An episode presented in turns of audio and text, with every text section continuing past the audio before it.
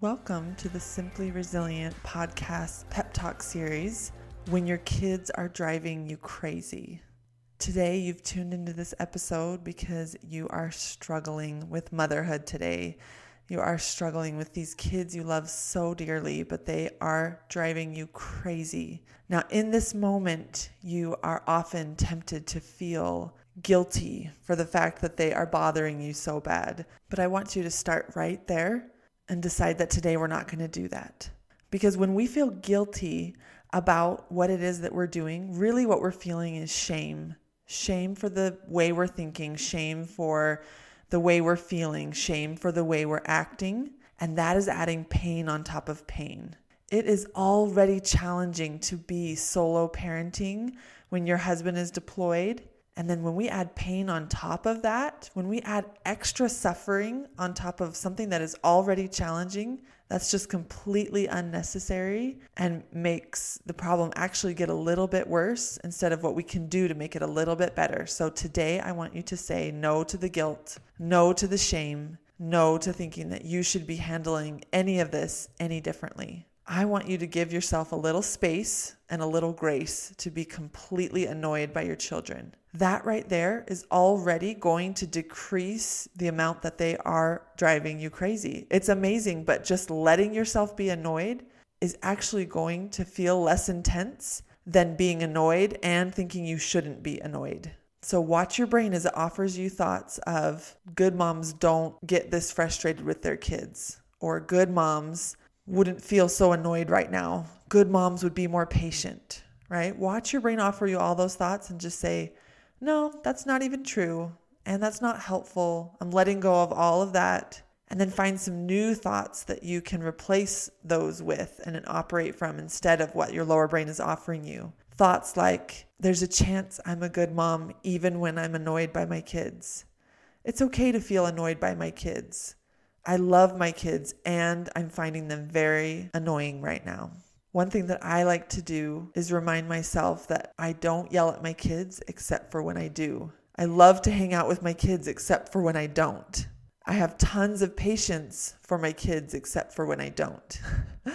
Using this little trick gives me some space and some grace for whatever I'm showing up with that day. It reminds me of the mom I want to be, and it also gives me space to do less some days. So we're just gonna let go of the bad mom part, okay? So that's the first main part in this pep talk. The second thing I want you to take a look at is doing a little thought work around the reason that you're feeling annoyed and frustrated and really bothered by what your kids are doing and cleaning up your thinking just a little bit so that you can feel a little less bothered. So, a couple of my favorite tricks and tips that I want to give you here that you can just try out quickly is first of all, giving them permission to be annoying. What this basically means is you remind yourself this is normal, they're just kids, nothing has gone wrong here. It's okay that they're being annoying and that I'm feeling annoyed.